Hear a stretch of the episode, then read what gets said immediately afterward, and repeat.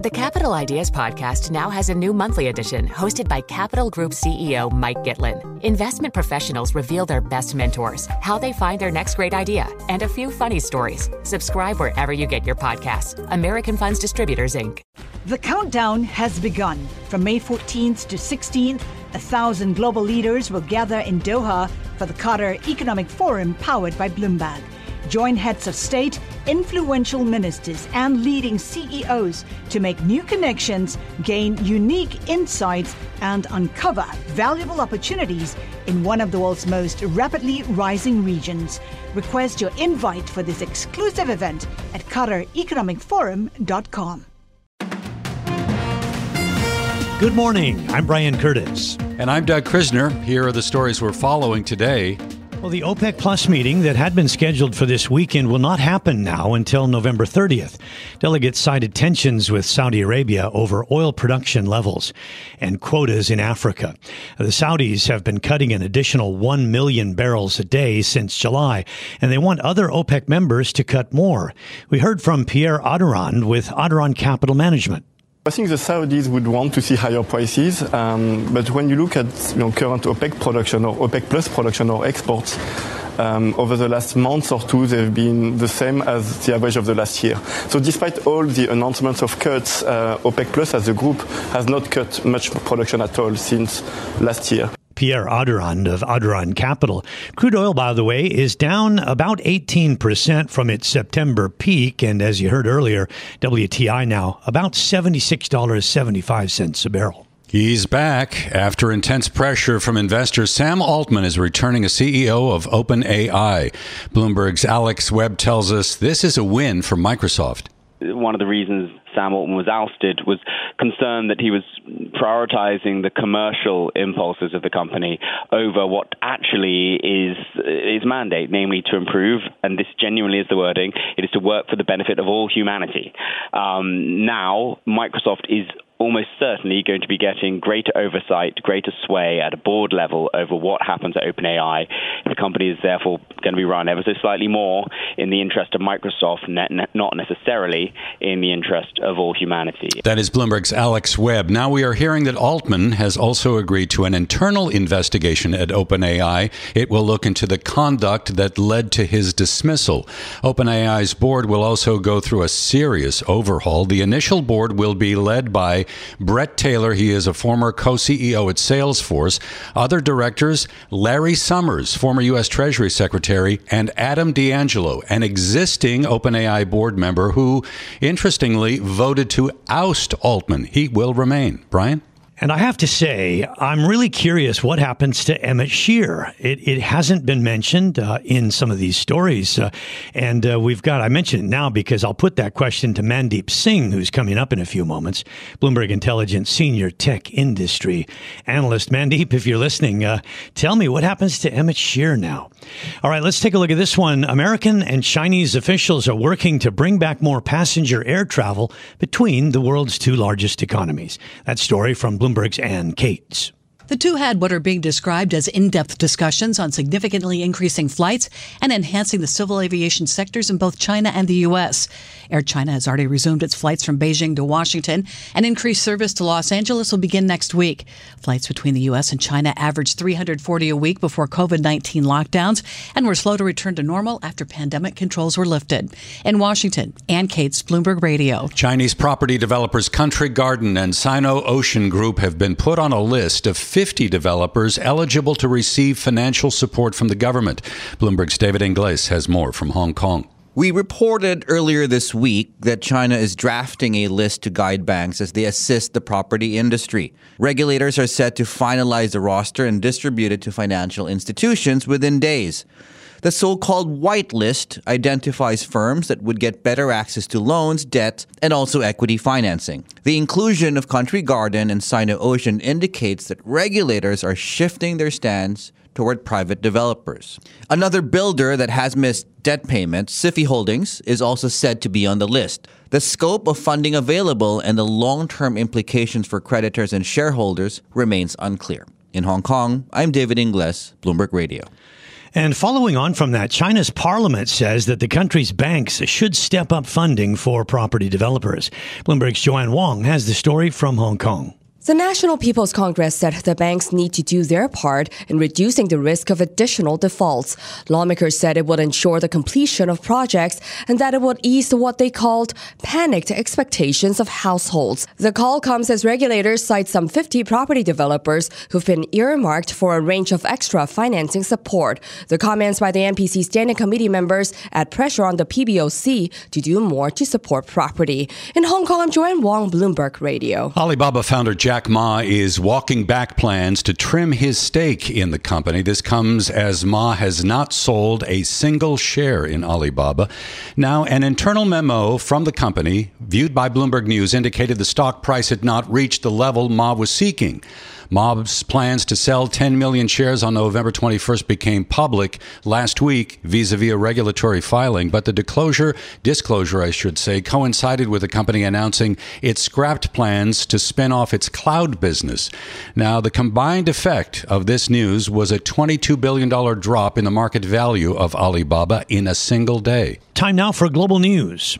A car explosion near Niagara Falls has closed the U.S. Canada border crossings in some four places.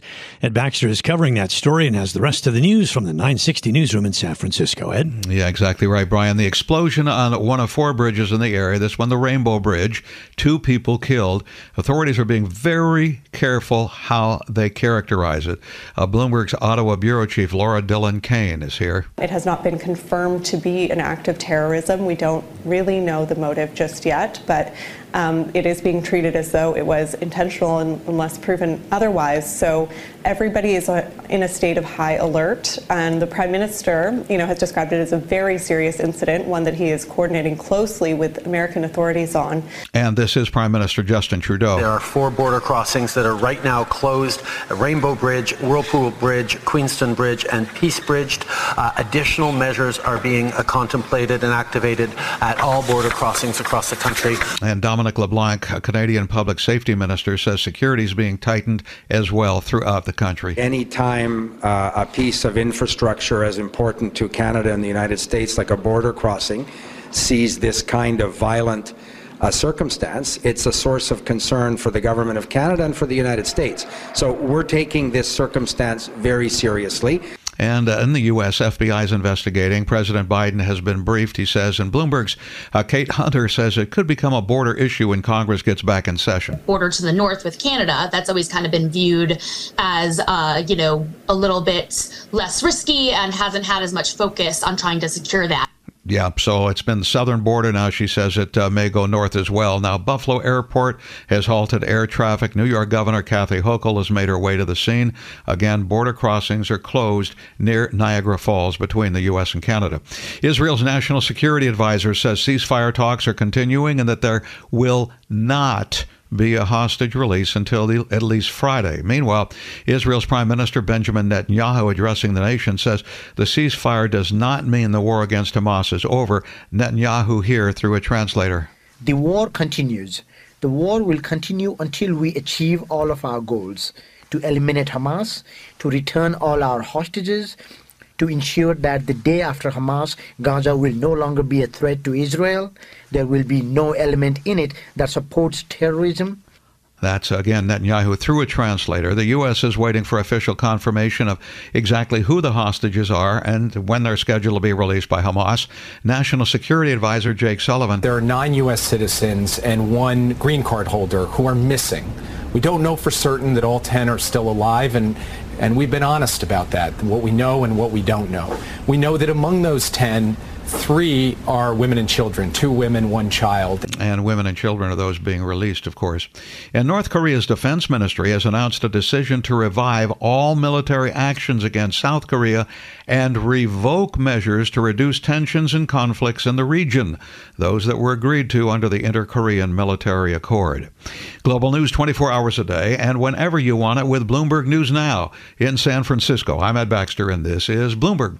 The Capital Ideas Podcast now has a new monthly edition hosted by Capital Group CEO Mike Gitlin. Investment professionals reveal their best mentors, how they find their next great idea, and a few funny stories. Subscribe wherever you get your podcasts. American Funds Distributors, Inc. The countdown has begun. From May 14th to 16th, a thousand global leaders will gather in Doha for the Qatar Economic Forum powered by Bloomberg.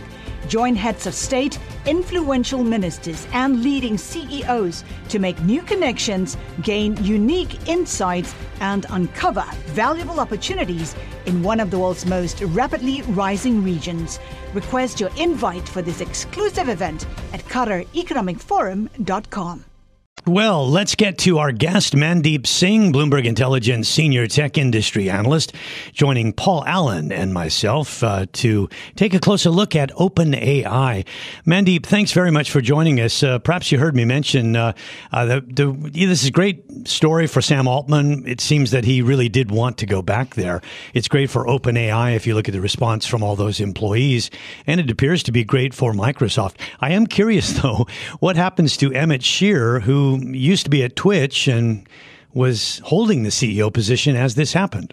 Well, it looks like uh, you know the employees of OpenAI had no confidence in any decision that the old board of OpenAI made, and since uh, Emmett Shear was appointed by that old board, uh, I guess uh, it's not a surprise that you know uh, uh, obviously, he was CEO for a very short time, and uh, we are going back to Sam Altman. But look, I, I, mean, given what transpired over the course of the last one week, I don't think it's uh, a win for anyone. I mean, honestly, mm. this was the best outcome for Microsoft given the situation, and they handled it well.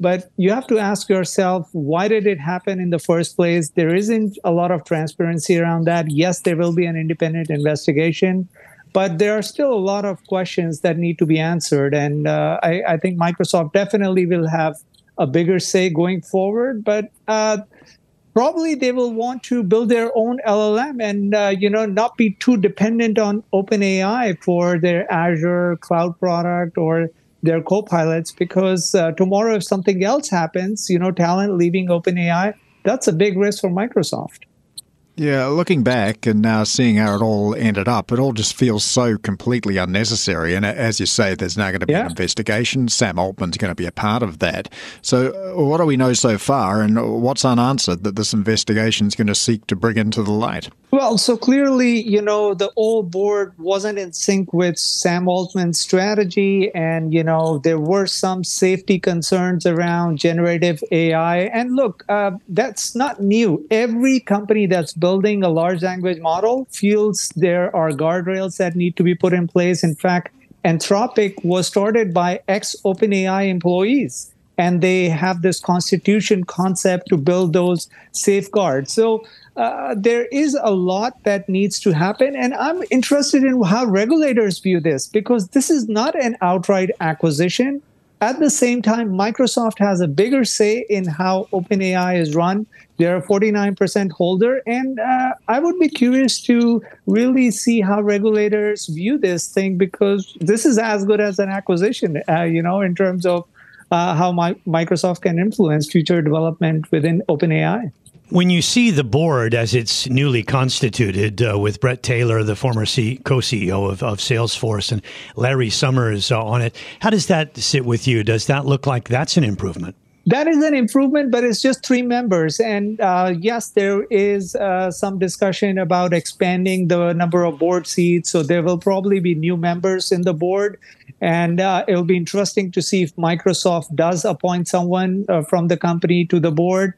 Uh, but there's no doubt that Microsoft's interests are closely intertwined with uh, OpenAI's because all their products are built around OpenAI. And uh, you know, when you look at other hyperscalers like Amazon, like Google, they have their own LLMs. Yes, they uh, host other LLMs, you know, on their cloud services, but their products are driven by their own LLM. So clearly, Microsoft has taken a different approach uh, with regards to their uh, large language models, and uh, that's why you know they had to fix this situation, which I, I think they did quite well. Well, Sam Altman's not on the board, or will he be?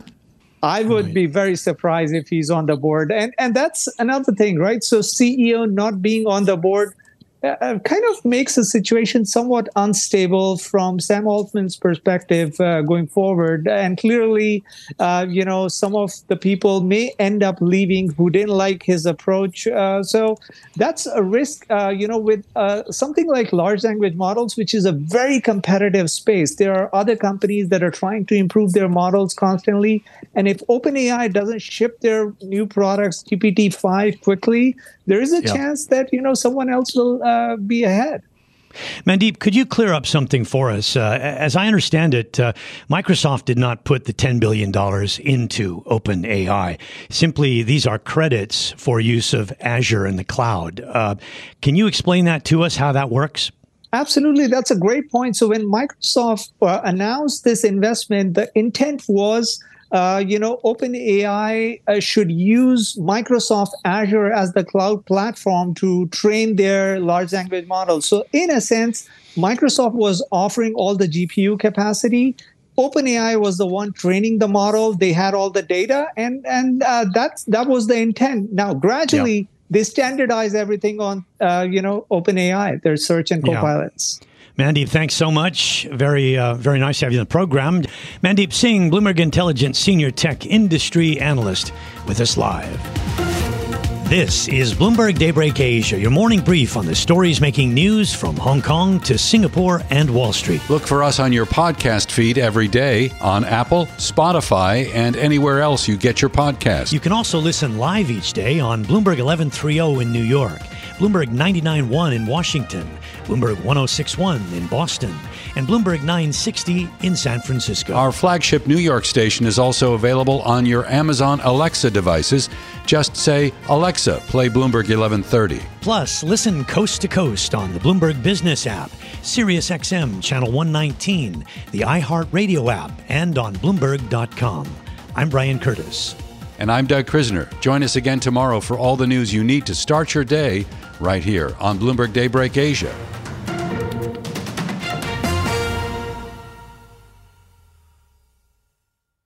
The countdown has begun. This May, a thousand global leaders will gather in Doha for the Qatar Economic Forum powered by Bloomberg, held in conjunction with our official partners, the Qatar Ministry of Commerce and Industry and Media City Qatar, and premier sponsor QNB. Join heads of state, influential ministers, and leading CEOs to make new connections and gain unique insights. Learn more at QatarEconomicForum.com.